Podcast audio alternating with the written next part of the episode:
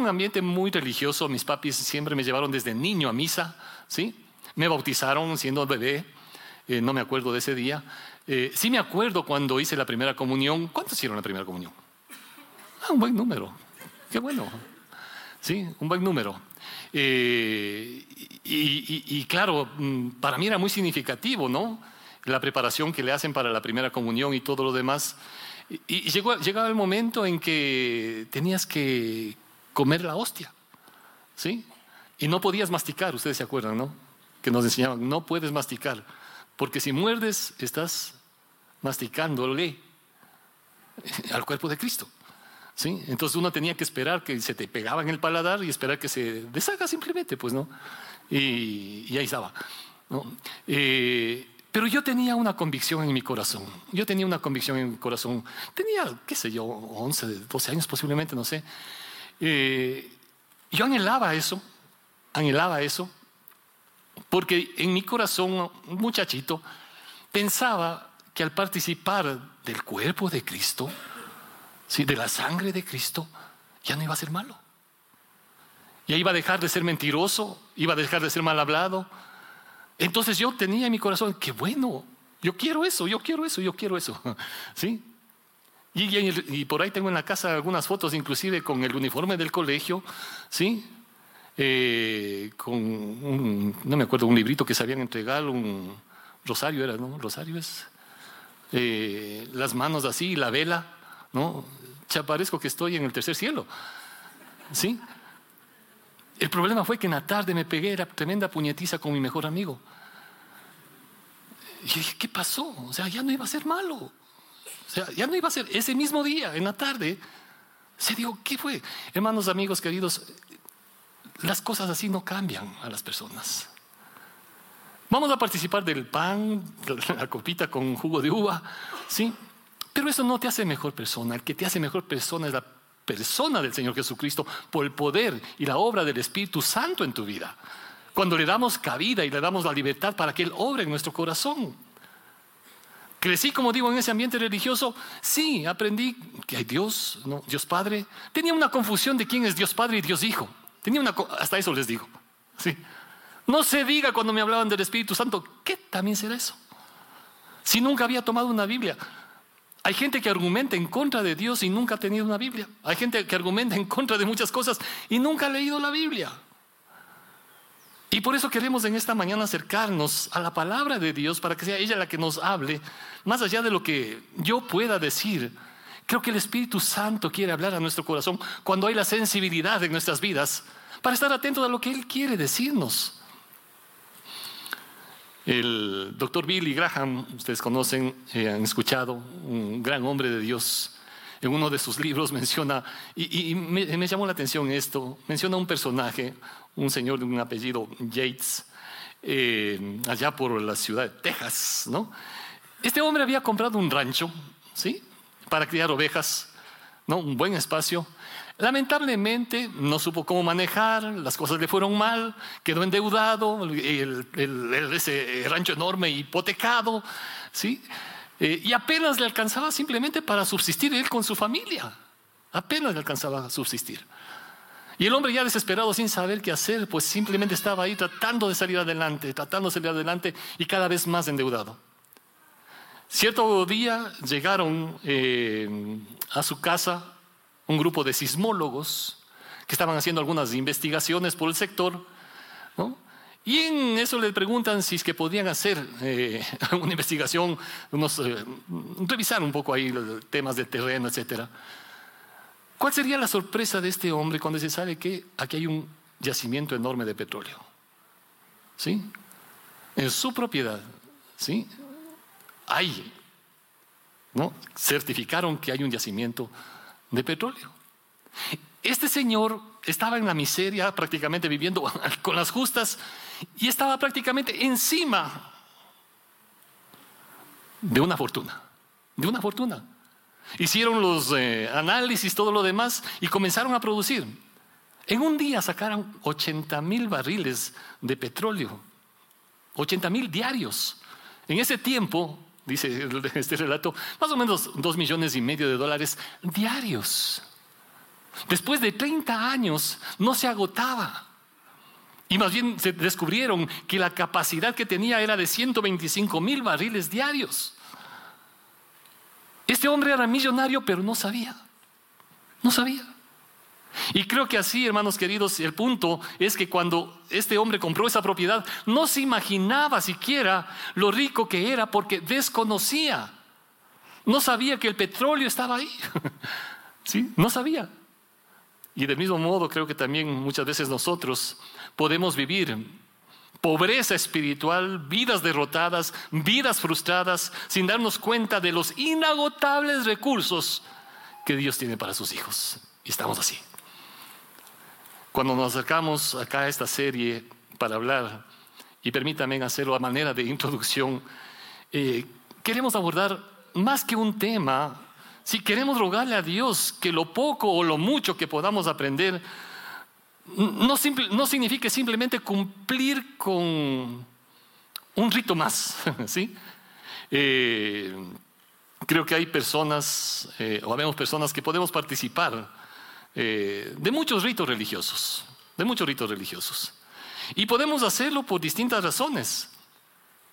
Podemos participar porque hay una genuina necesidad espiritual y estoy sinceramente buscando de Dios. Y eso es bueno. ¿Sí? Eso es bueno. Y participo de algo, cualquiera que esto sea. Hay gente que participa de algún rito religioso por costumbre,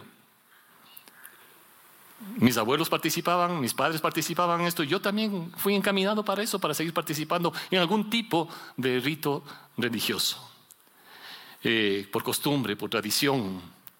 Otros posiblemente participan para incrementar su conocimiento, saber algo un poquito más, quizá de Dios, quizá de la Biblia, ¿no? algo. Otros vienen hasta por distracción. sí, hay gente que viene por distracción como no hay función en el cine a las 9 de la mañana, vengo aunque sea acá al culto para ver qué, hay de interesante por acá. ¿no? Yo iba a misa por interés de las guambras. Así era. Y no me digan porque también algunos de ustedes iban hacer lo mismo. ¿no? Por distraerme, por distraerme.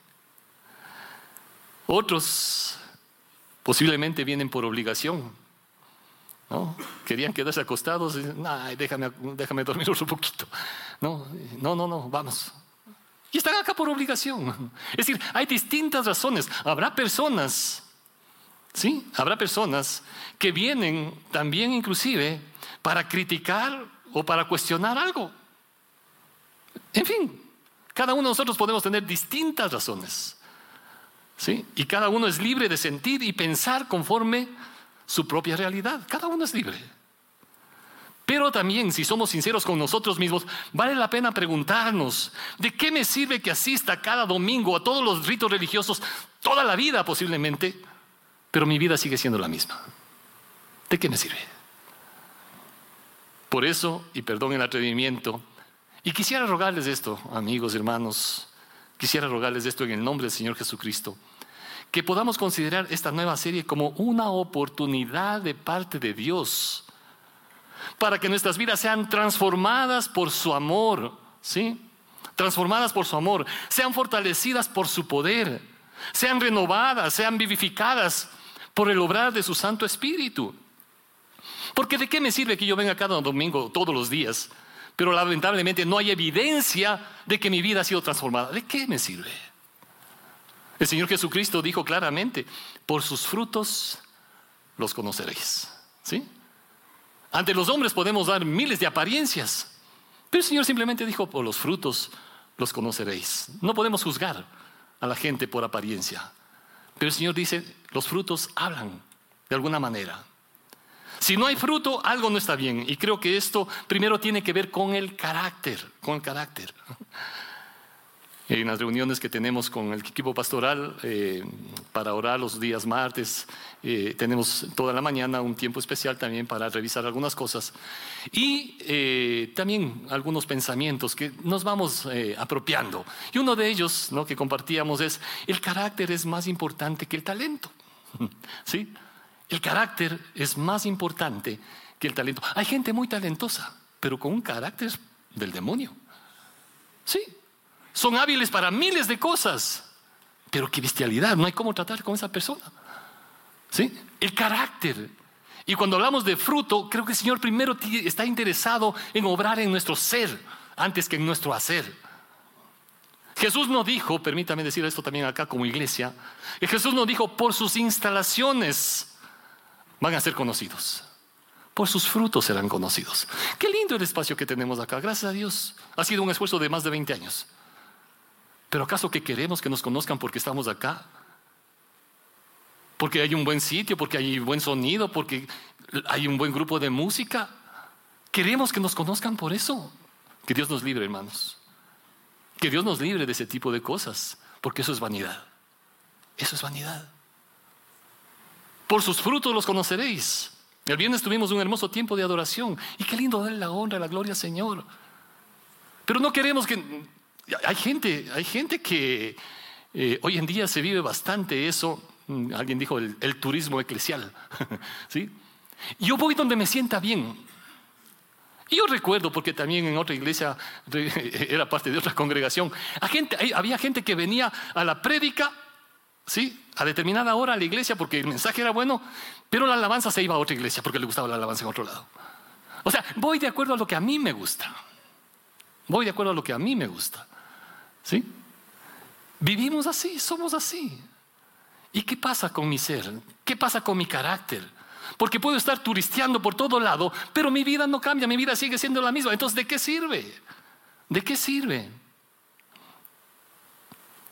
Por eso nuestro clamor y oración para que, aun cuando tal vez al compartir esta serie vas a escuchar cosas que ya conoces, cosas que sabes de que entiendes, o tal vez no, pero que podamos, sobre todo, mis hermanos queridos, es tener una mente y un corazón abiertos a lo que Él quiere mostrarnos. Más allá de lo que yo pueda decir o, quiera decir, por último, es lo que Él quiere hablar a nuestro corazón y eso es lo que importa. Porque no, no se trata de nosotros como pastores, ¿sí? Y creo que esto es importante también decirlo. No porque nosotros como pastores seamos algo o tengamos algo o algún tipo de privilegio o peor aún, pretender tener algún tipo de categoría espiritual. ¿Sí? Fatal, fatal. Todos absolutamente debemos seguir el ejemplo del Señor Jesucristo y todos somos llamados a ser simplemente siervos de Él. Él, el dueño absoluto del universo, el rey de reyes, señor de señores, lavó los pies de diondos de los apóstoles. Pero hoy en día se comienza a jerarquizar los cargos aún en el mundo espiritual, aún en el, ámbito religioso. ¿No? no, tú eres solo pastor, ahora tienes que ser apóstol. ¿Sí?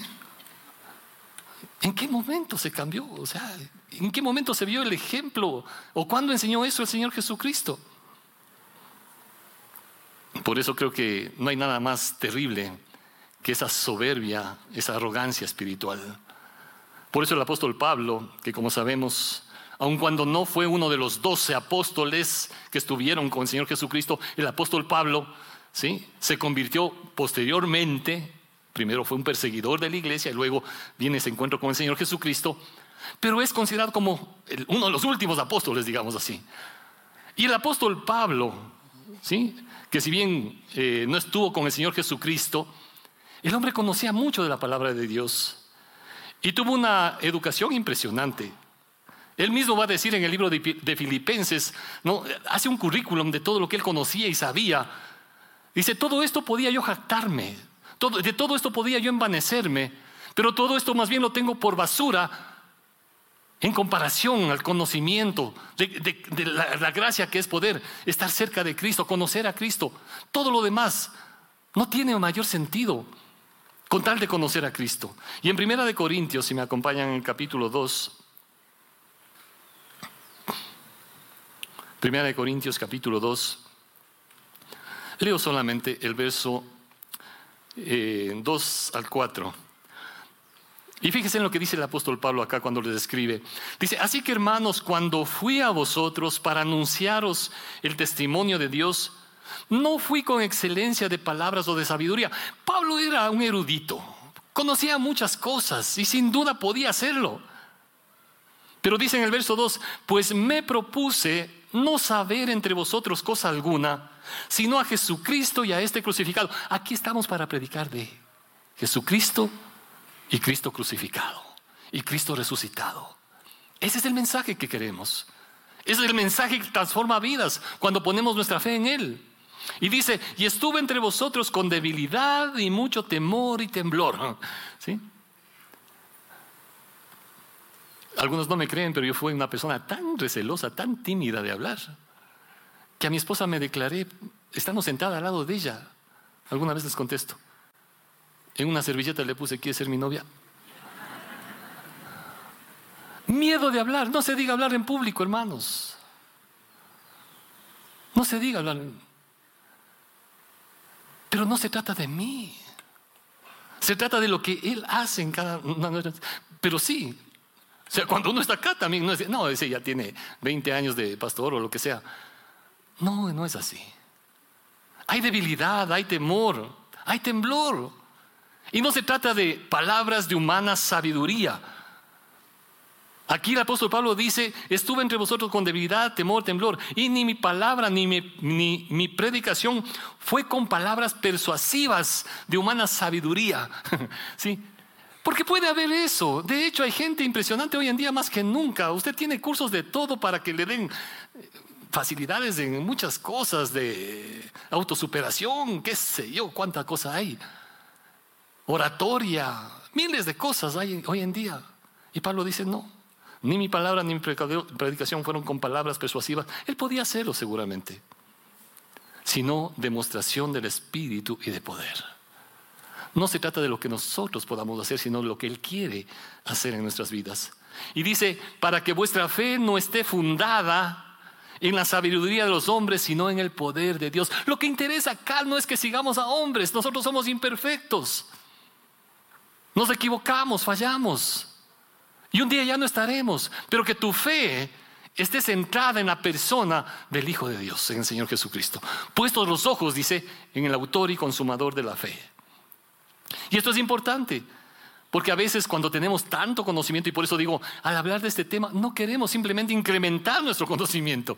No es solamente eso. Primera de Corintios capítulo 8, verso 1 dice en una parte ahí, el conocimiento envanece, pero el amor edifica. Y luego dice, si alguno se imagina que sabe algo, aún no sabe nada como debe saberlo, pero si alguno ama a Dios, es conocido por Él. Otra versión dice, el conocimiento hace que la gente se sienta orgullosa. Nos hace sentir importantes, dice otra versión. Y es cierto. Ustedes han visto, hay gente que si no le saludas como el, con el título, se enojan. ¿Sí? Dígame, licenciado. El conocimiento envanece. Y pensando en esto, como el conocimiento envanece o nos vuelve orgullosos, debemos decir entonces que una de las cosas, como dije, las cosas más tristes es la soberbia espiritual. Podemos ser arrogantes como personas, hermanos queridos. Podemos ser arrogantes como familias. Y es triste cuando los niños, niños que tienen un corazón tan noble, tan bonito, tan hermoso, comienzan a ver actitudes prepotentes de los padres y se vuelven unos orgullosos. Qué triste que es eso. Qué triste. Ellos aprenden, ellos aprenden de alguien. Y podemos ser soberbios personalmente, soberbios como familia. Podemos aún, ¿sí? Ser arrogantes espirituales hasta como iglesias. Hasta como iglesia. Cuando hay arrogancia espiritual, o tal vez debería ser religiosa, es fácil comparar a otros, es fácil menospreciar a otros. Las palabras más duras y confrontativas justamente del Señor Jesucristo fueron para aquellos que cayeron en este tipo de actitudes. Y los tildó permanentemente de hipócritas. Ahí estuvo el Señor. ¿Quiénes eran ellos? Arrogancia espiritual. Arrogancia espiritual. Mucho se ha dicho, mucho se ha tergiversado, se ha manipulado en relación a la persona del Espíritu Santo.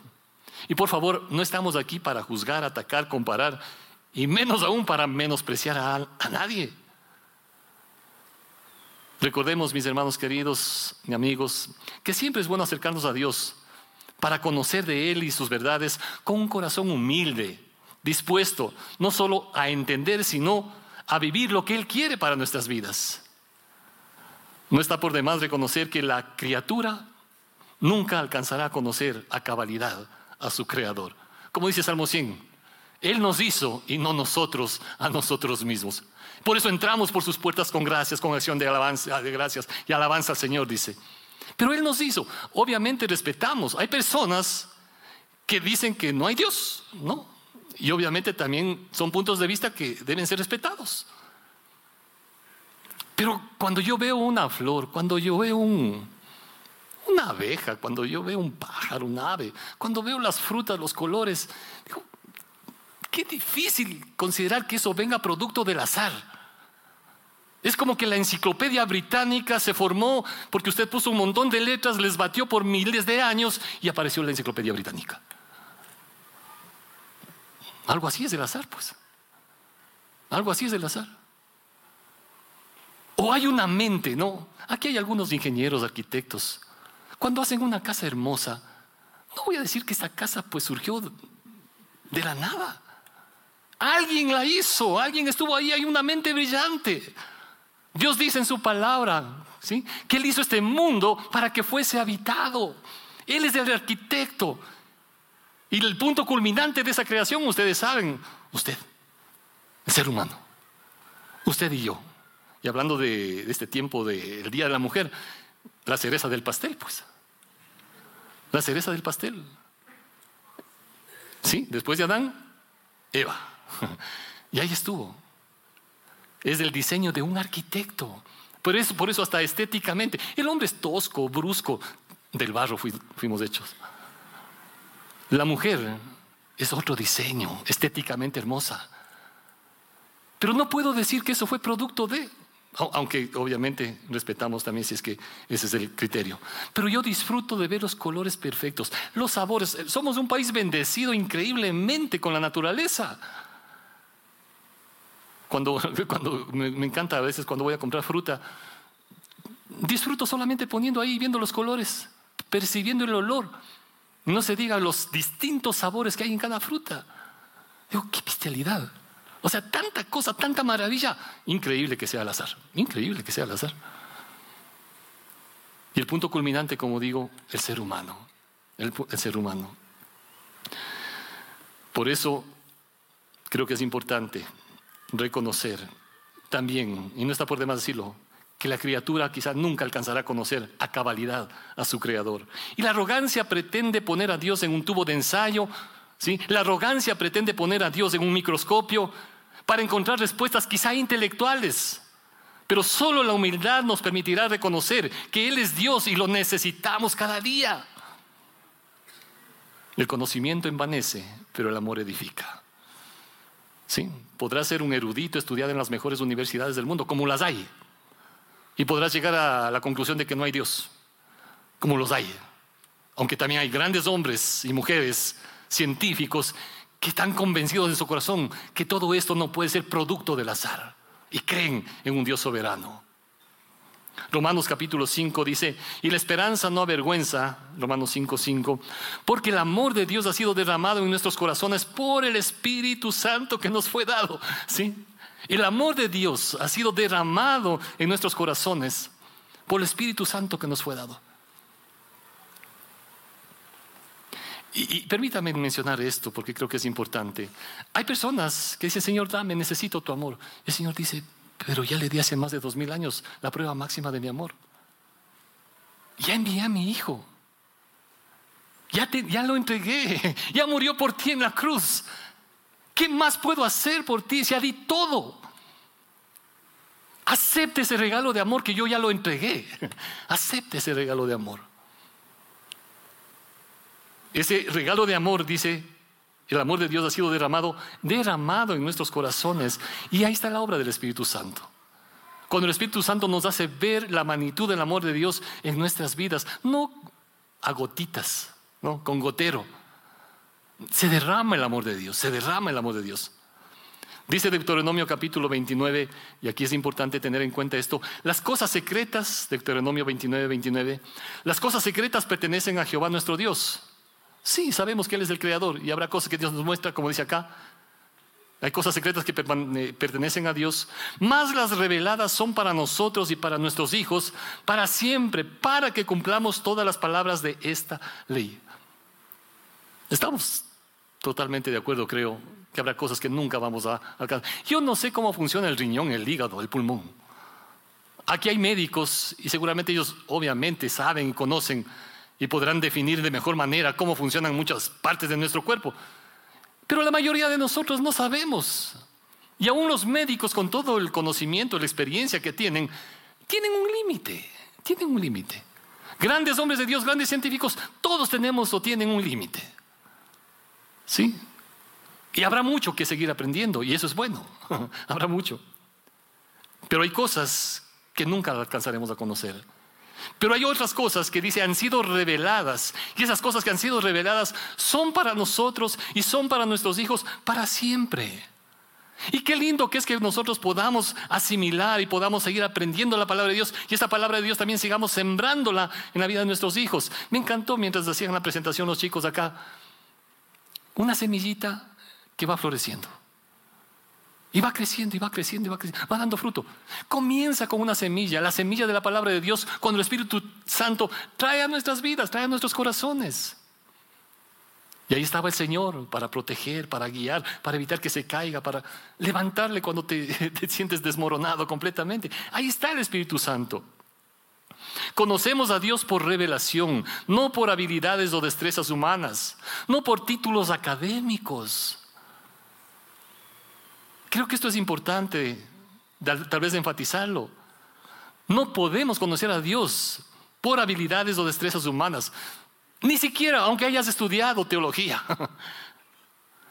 Algunos de ustedes o de nosotros hemos estudiado teología varios años, varios años.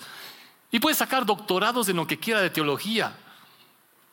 Y hay términos, puede ser experto en soteriología, en amartiología, en hermenéutica, en homilética, en, inclusive en lo que tiene que ver con la neumatología, que es la doctrina que enseña sobre el Espíritu Santo. Pero porque sepamos eso, no significa que estemos viviendo necesariamente. ¿Por qué? Porque no se trata de conocer a Dios de esa manera. Y una cosa, no estamos diciendo que no nos preparemos, no, no estoy diciendo que no nos esforcemos. Creo que como hijos de Dios debemos ser los mejores estudiantes, los mejores profesionales. Debemos serlo. ¿Sí? Porque se ha cometido un error terrible en considerar que para ser buen cristiano, y esa es una eh, falla, garrafal, ¿no? una creencia absurda, de que para ser buen cristiano tengo que ser pobre e ignorante. Como que, como que eso nos enseña en la Biblia, como que eso nos enseñó el Señor Jesucristo. Sí, Él estuvo con los pobres, pero también estuvo con gente importante con gente que tuvo recursos. Y les enseñó que no pongan su confianza en el dinero, que no pongan su confianza en las riquezas, que sean ricos para el Señor. También dijo el Señor, bienaventurados los pobres. Ah, entonces, mantente siempre pobre. No, pobres en espíritu, que reconoces que necesitas de Dios. Entonces, no significa que soy un buen cristiano siendo pobre e ignorante. No es así. No es así.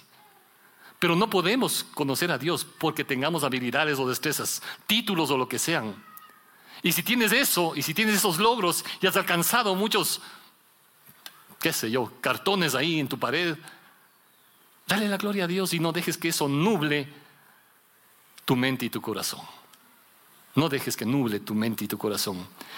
Es Él quien se revela en nuestras vidas y Dios nos permita tener una mente y un corazón y voluntad dispuestos para recibir y reconocer con humildad lo que Él tiene para nuestras vidas. Ahora, ¿cómo se revela Dios? Usted desde el inicio de la Biblia en Génesis capítulo 1 dice cuando Dios creó todo y la tierra estaba qué? Desordenada y vacía y el Espíritu de Dios se movía. La tierra estaba desordenada y vacía. Creo que es una descripción que tal vez se ajusta a muchos corazones.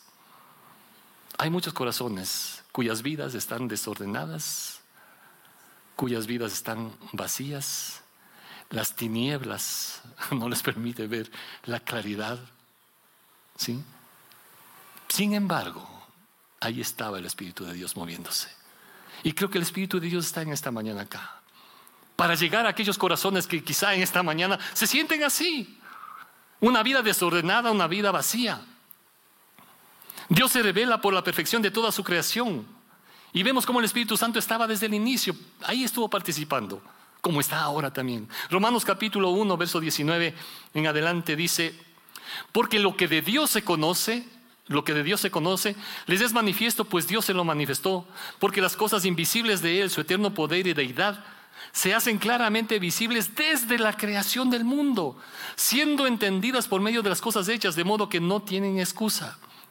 Dios se revela a través de toda esta hermosa creación, pero el hombre en lugar de rendir culto al Creador, comienza, dice más adelante, a rendir culto a las criaturas. ¿Sí? A las criaturas. Él se revela por la verdad proclamada por sus siervos los profetas, cuyos mensajes fueron guiados por el Espíritu Santo. Y se cumplieron, tanto en el Antiguo como en el Nuevo Testamento, usted va a encontrar ahí muchos personajes que fueron llenos del Espíritu Santo y proclamaron el mensaje de Dios. Dios buscando la manera de revelarse. Y el punto culminante de la revelación, por decirlo así, tiene que ver con la misma persona de su Hijo Jesucristo. Conocemos a Dios porque Él decidió manifestarse, Él decidió revelarse a través de su Hijo. Y Jesucristo siempre vivió en dependencia del Espíritu Santo. Es como que uno le está diciendo, Señor, manifiéstate. Y le dice, mira la creación que yo he hecho. Te he dado mi mensaje y mi palabra sin que se sigue cumpliendo. ¿No te es suficiente todo esto? Te estoy dando a mi Hijo Jesucristo. ¿Qué más quieres? ¿Qué más quieres? Si estoy entregando a mi propio Hijo para salvarte, para limpiarte, para perdonarte, para restaurar tu vida, para darte propósito en la vida, para que tu vida no esté vacía y desordenada.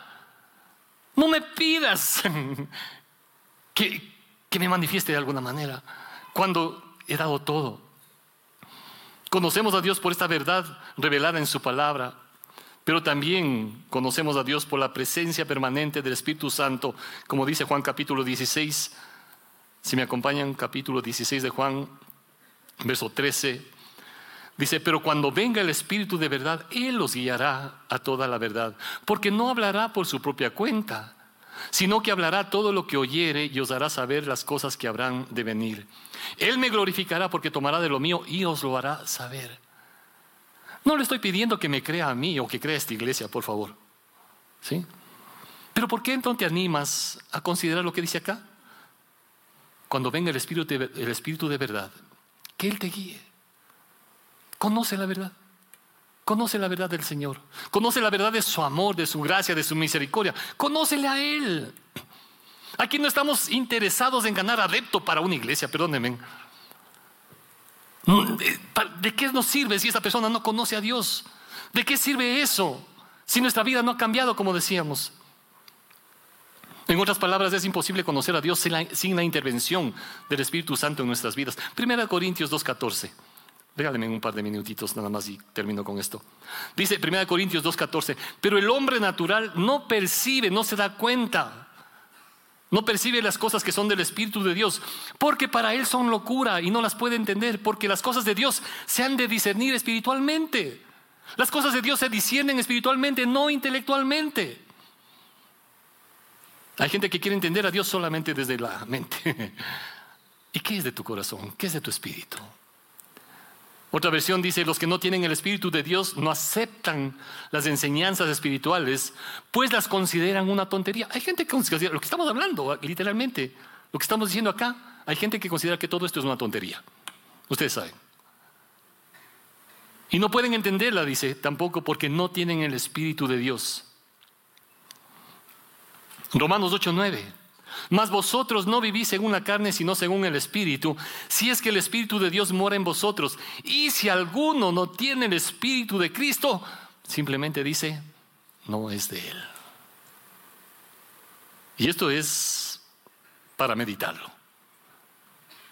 Si alguno no tiene el Espíritu de Cristo, no es de Él. En otro pasaje aquí mismo en Romanos 8 va a decir, en el verso 16, si no me equivoco, ¿sí? el Espíritu da testimonio a nuestro Espíritu de que somos hijos de Dios.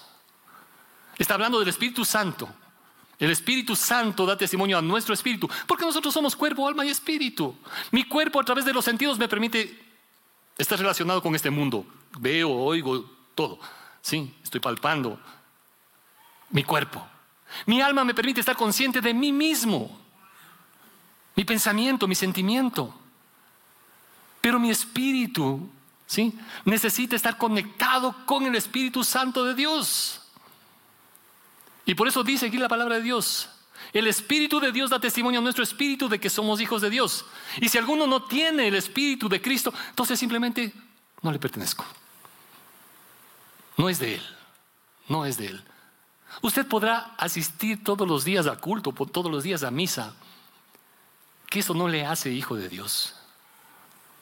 Gracias a Dios porque nuestros papitos nos bautizaron, eh, hicimos la primera comunión, lo que quiera, en cualquier iglesia que sea. Pero si no tienes a Cristo, no eres hijo de Dios. Si no tienes el Espíritu de Dios, no eres de Él. Esto habla de pertenencia, de pertenencia. Y por eso quisiéramos en esta mañana terminar este tiempo, ¿sí? Reconociendo que le necesitamos. No se trata de palabras de humana sabiduría, como decía el apóstol, pero sí que nuestro corazón se sensibilice a reconocer en lo profundo de nuestro corazón, en nuestro espíritu, si cabe el término, como dice aquel apóstol, ¿tengo o no tengo el Espíritu de Dios? El Espíritu Santo da testimonio a mi espíritu de que soy su hijo o tengo dudas? Sí, tengo dudas. No te estoy preguntando si tienes una religión o si asistes al culto, a misa, donde quiera que asistas. Te estoy preguntando si el Espíritu Santo da testimonio a tu espíritu que eres hijo de Dios. Y ahí mismo va a decir, y si hijo, entonces heredero y coheredero juntamente con Cristo. ¿Sí? Porque si tienes a Cristo, entonces eres heredero de todo lo que le pertenece a Él. Y a lo mejor nuestra vida se parece a este personaje que estuvo ahí prácticamente muriéndose de hambre, pero debajo estaba un yacimiento de petróleo. Hermanos queridos y amigos, cuando tenemos a Cristo en nuestro corazón, las riquezas de Dios están también al alcance nuestro. Para vivir una vida con propósito, con sentido, ya no una vida desordenada y vacía, pero tenemos que reconocerle. ¿Sí? Con el corazón se cree, dice la Biblia. Con el corazón se cree. ¿Sí? Y no te estoy pidiendo que me creas a mí, por favor. No te estoy pidiendo que me creas a mí, ni que creas en esta iglesia o en esta religión o lo que quiera. Pero permite que tu corazón se conecte con el Espíritu Santo que te guía a toda verdad. Y Él te vaya guiando. Él te vaya guiando. Y el Señor te va a ir mostrando que lo que primero necesitas es dar lugar en tu corazón a la persona de Cristo. Esa es la invitación. ¿Podemos orar? Vamos a decirle al Señor, ahí en el puesto donde estamos, creo que a Dios le interesa, más allá de nuestras palabras, más allá de lo que yo pueda decir, una de las cosas más lindas que puede existir es la genuinidad, genuino, sí, la sinceridad de cada corazón que está delante del Señor. Y Él está atento a la oración. Al sentir de lo que cada uno tiene en esta mañana. Quizá estás dudando de Dios inclusive. ¿Sí? Dios no se va a enojar por eso. Pero permítele que Él te guíe la verdad. Tal vez estés resentido con Dios por algo. Permite que Dios traiga a tu corazón el entendimiento de saber que aún a pesar de esas pruebas que estés viviendo, de esas circunstancias adversas, hay un propósito. Y Dios quiere y Dios te invita a que descanses en Él en esta tarde. El Señor dijo, venid a mí los que estáis trabajados y cargados. Quizás sea un buen momento para decirle, Señor, aquí estoy con todas mis dudas, mis temores, mis conflictos, mis argumentos. Aquí estoy. Quiero solamente reconocer que mi espíritu necesita de tu espíritu y te confieso como mi Señor y Salvador. Padre eterno, gracias por este tiempo de poder juntos acercarnos delante de ti, Señor. Tú eres un Dios santo, tú eres un Dios soberano, misericordioso, Señor, que te manifestaste al punto de enviar a tu Hijo Jesucristo, porque sabías que nosotros no podíamos por nuestros propios méritos, Señor, conseguir ese perdón y salvación. Pero tú nos otorgas, Señor, por ese sacrificio de tu Hijo. Esa es la muestra más grande de tu amor. Y gracias porque la muerte no lo detuvo. Y por eso proclamamos a Cristo crucificado, pero también a Cristo resucitado. Y permite que en esta mañana nuestros corazones sean sensibles para decirte, Señor, en lo profundo de nuestro ser. Si tú ya lo has hecho en algún momento, gracias a Dios. Pero si tú decides en esta mañana quizá o en algún momento en el transcurso de estos días, yo no sé, pero no dejes, no dejes pasar mucho tiempo. Quizá hay personas que en este día están tan claros que deciden decirle al Señor, Señor Jesucristo, hoy. Y la Biblia dice, hoy es el día de salvación, hoy es el día de salvación.